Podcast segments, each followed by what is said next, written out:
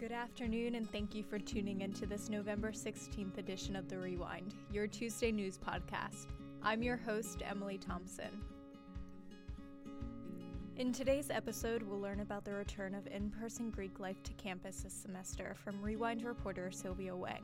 But first, a continuation of my conversation with Daily reporter Tom Guan about last month's dispute between Tufts and the Somerville City Council over Tufts' decision not to pay its dining workers summer wages. Last week, we covered the details of the dispute between dining workers and the university. Today, we'll hear about what happened when Tufts Labor Coalition and the Somerville City Council got involved. How did Tufts answer um, to these questions? I my my own experience interviewing uh, Tufts administration officials is just um, they insisted that it was it was the state, it was Massachusetts who did it, and that it wasn't um, Tufts' responsibility to help these workers. So let's talk a little bit about Tufts Labor Coalition involvement in all of this or throughout all of this. Can you tell me about how they were mobilizing um, the people in their organization and the students and community outside of the organization?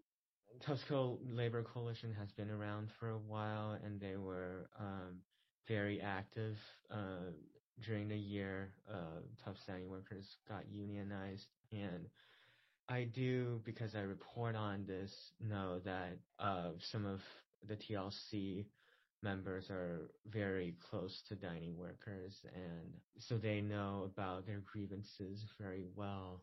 Something they did spring semester, they had a town hall. I'm not sure if I reported on it, but um, some of the dining workers also spoke and um, detailed the kind of the kind of treatment they received.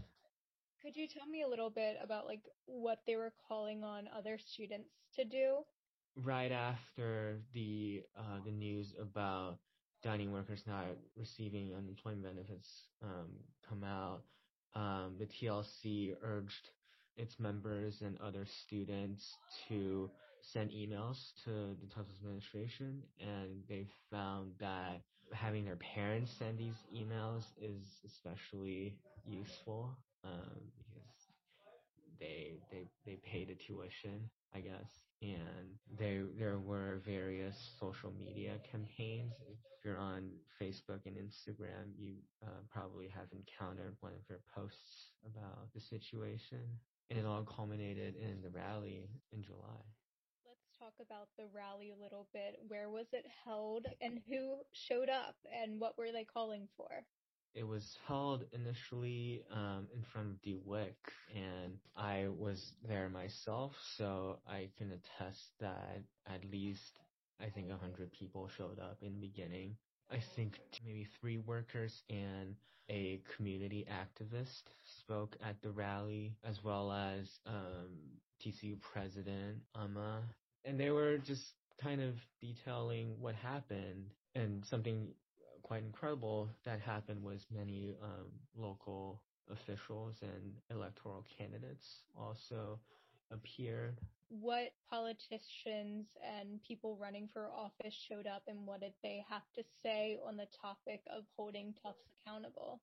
So elected officials and candidates I, that I confirmed uh, for sure showed up were Katjana Ballantyne, Zach Bears, Mary Cassesso, Jesse Clingan, Kit Collins, Judy Pineda Neufeld. I heard that Becca Miller was going to go, uh, but wasn't able to.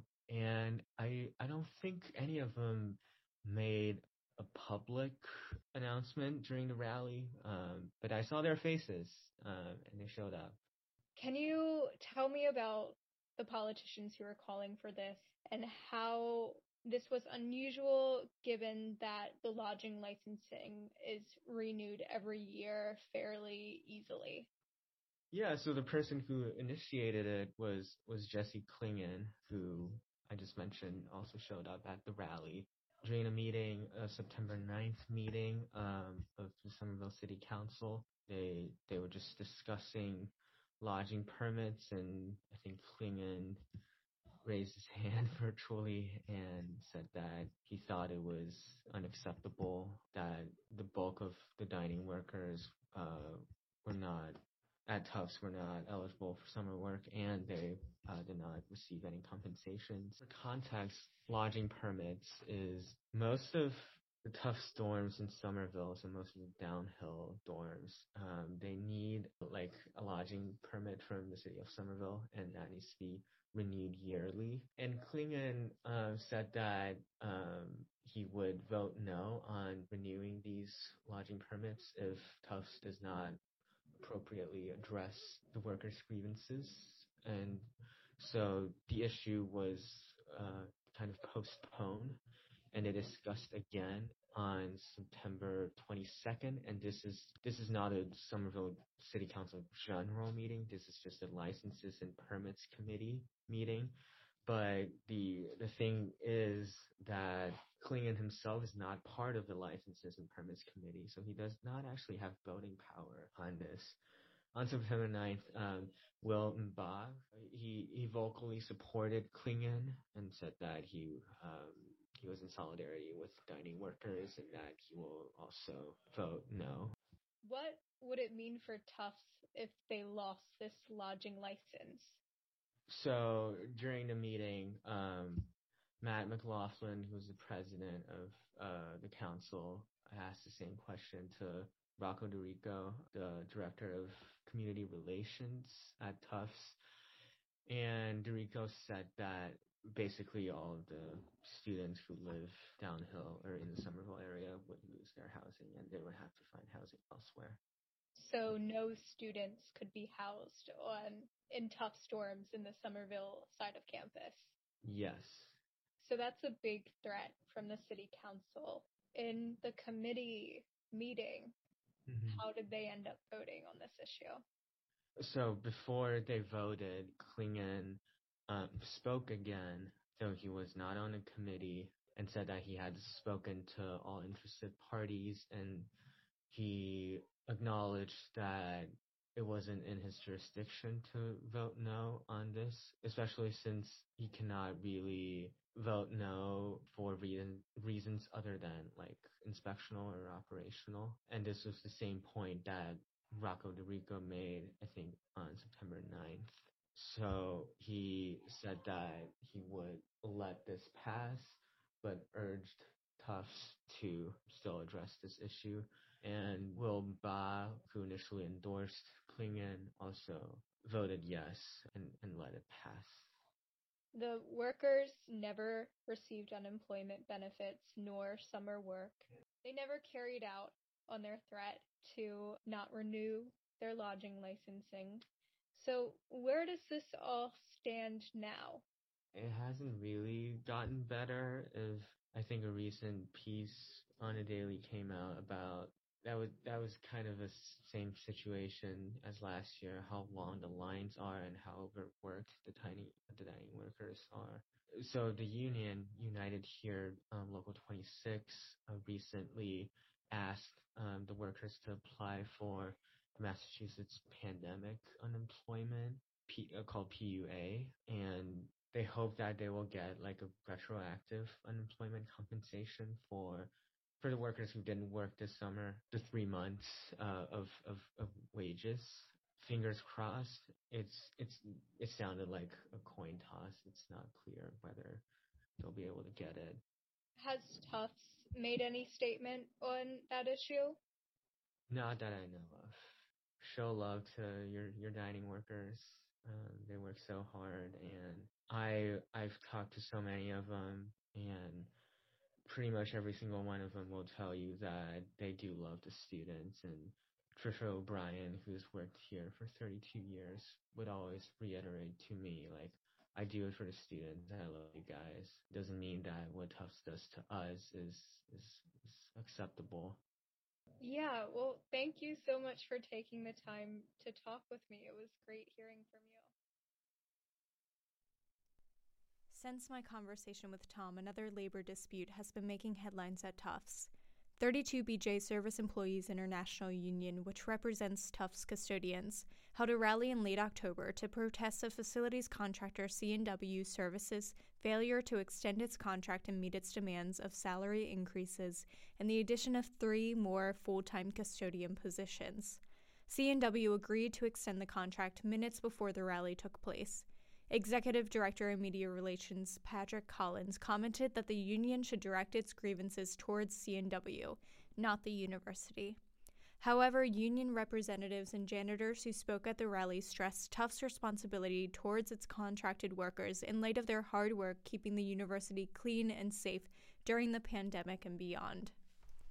On November 7th, the Tufts Community Union Senate endorsed a Tufts Labor Coalition message to Vice President of Operations Barbara Stein, calling for a town hall style meeting where facilities workers can discuss their concerns directly with the administration.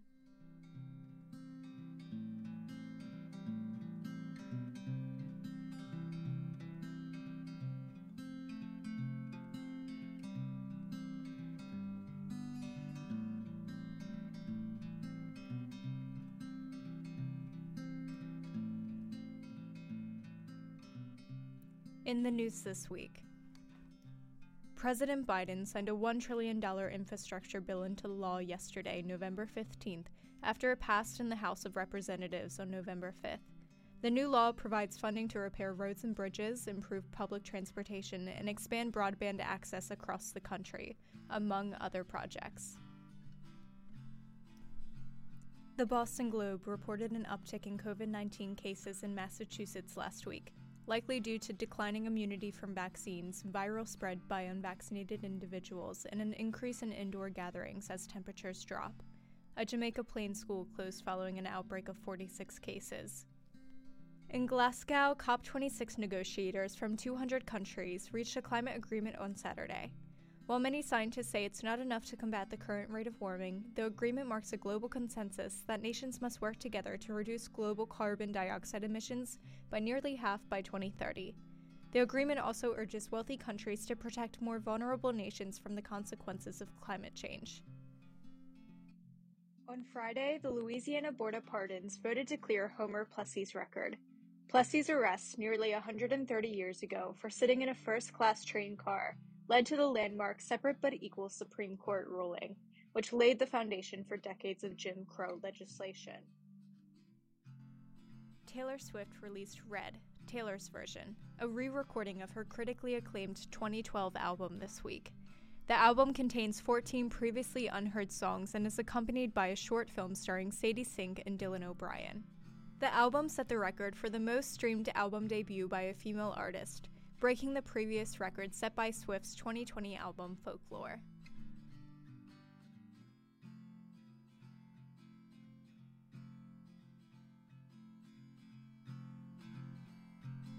Next up, in person Greek life returned to Tufts campus this semester for the first time since the onset of the COVID 19 pandemic.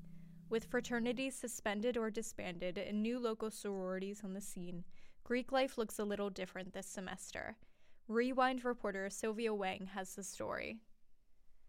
Editor's note Jackson Parcells is the web manager for the Tufts Daily. He was not involved in the reporting or the production of this episode. For the first time since the pandemic, Greek Life has begun operating in an almost entirely in person format. With recruitment, events, and other activities to bring members together, this semester has seen the return of national organizations as well as the growth of local organizations that were started during the 2020 to 2021 academic year. There are a few updates to the Greek life scene on campus since last semester. There are two local sororities, Talia and the Ivy, which held their first in person events for the membership application process. In terms of fraternities, Delta Tau Delta, or DTD, has been placed on probation, and Zeta Psi was disbanded by the university after they both violated Tufts COVID 19 guidelines last year. Today, we'll hear from two students in Greek life about their experiences in person this semester and how they chose between local and national organizations. Yeah, so my full name is Emma Sonnenblick, and I am class of 2023, so I'm a junior, and I'm a member of Kappa Alpha Theta.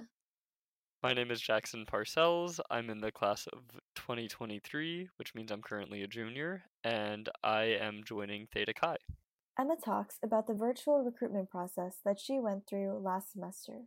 Yeah, so I rushed in the spring of 2021, so last spring. And so it was a virtual recruitment process because of um, COVID 19. So there were like some open houses online where we would go, um, and you rush via Pan House. So that goes over Kappa Alpha Theta or Theta for short, and um, Chi Omega or Chi O for short. And so I I went to a few open houses between them. I think Chi O's was like a game night, and Theta's was um, more of a conversation type thing, and really liked the girls that I met from both of the sororities.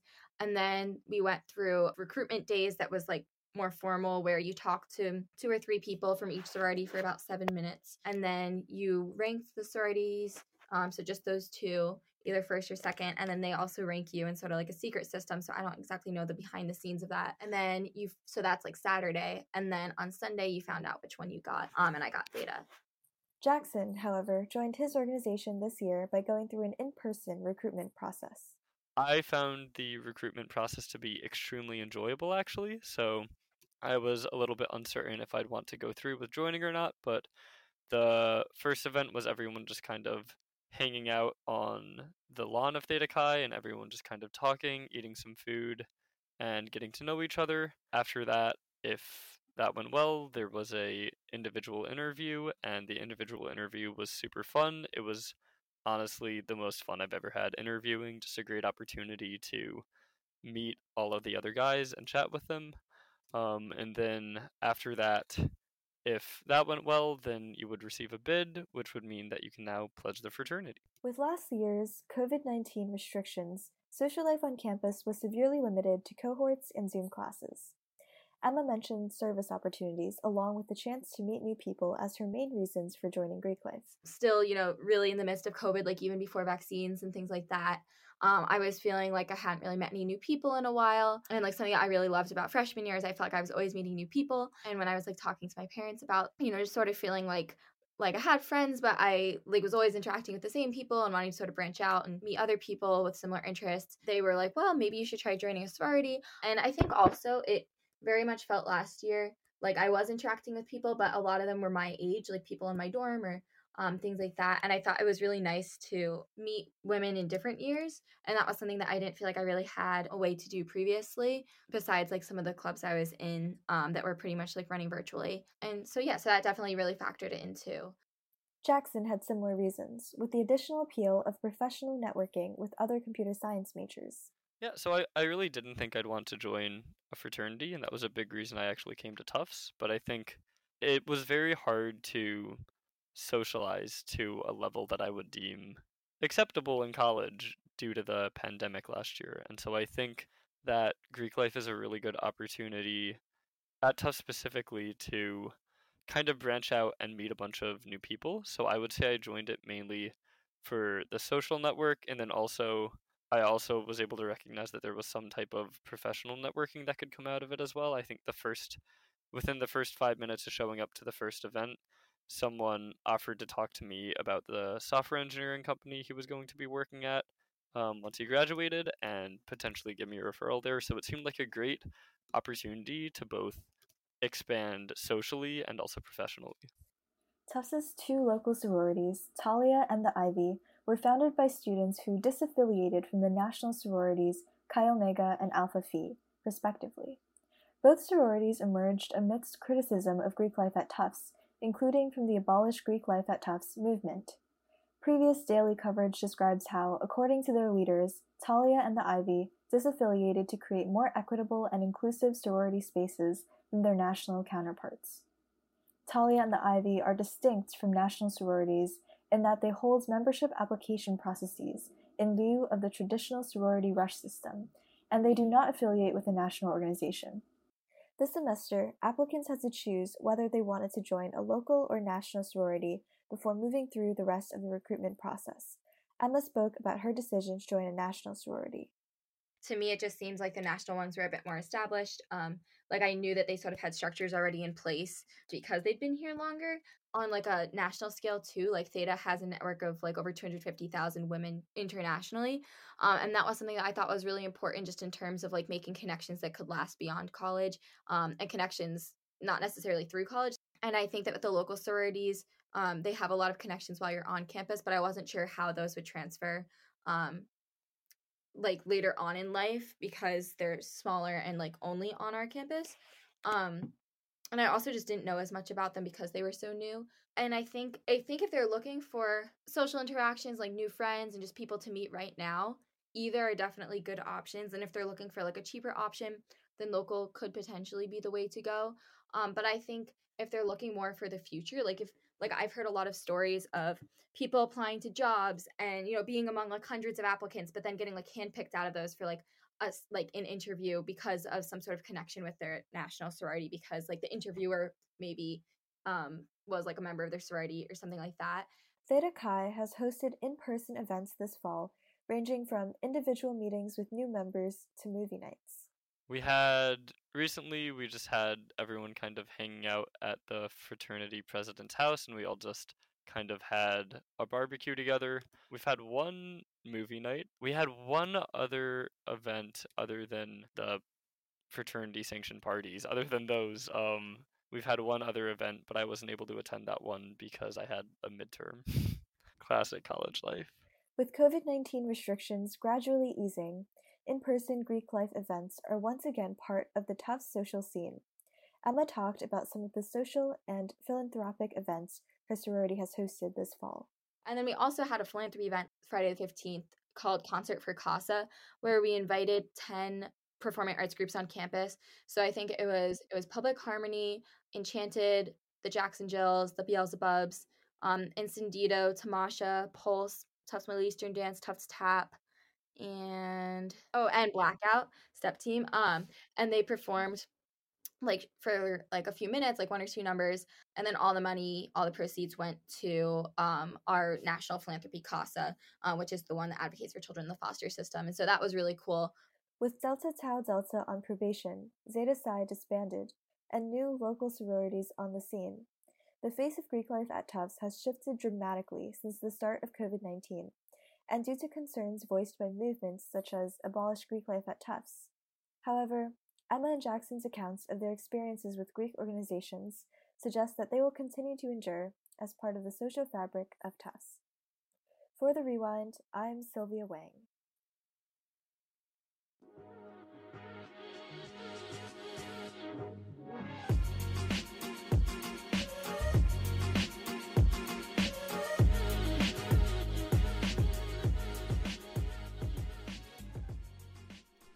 Coming up this week,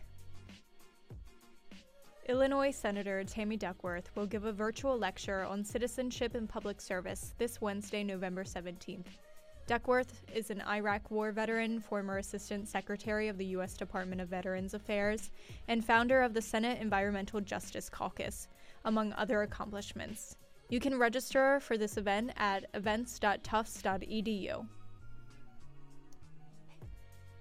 The Fletcher School's seventh annual conference on gender and international affairs will take place this Friday and Saturday. The theme is Radical Optimism Transforming Positivity into Power, and Tufts students can attend in person in the ASEAN Auditorium. The Tufts Jazz Orchestra is performing on Saturday, November 20th at 8 p.m. in the Granoff Music Center. This event is free and no tickets are required.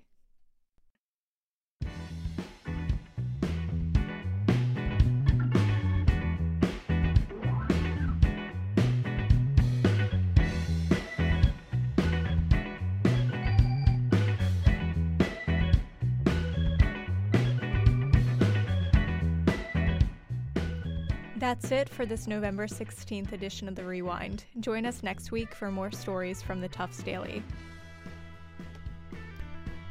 The Rewind is brought to you by the Tufts Daily. Our producers are Perry Barris and Chloe Courtney Bull. Michael Friedman, Aaron Klein, and Emily Walker are our audio editors. Hannah Harris is the executive audio editor. I'm your host, Emily Thompson. Thank you for listening.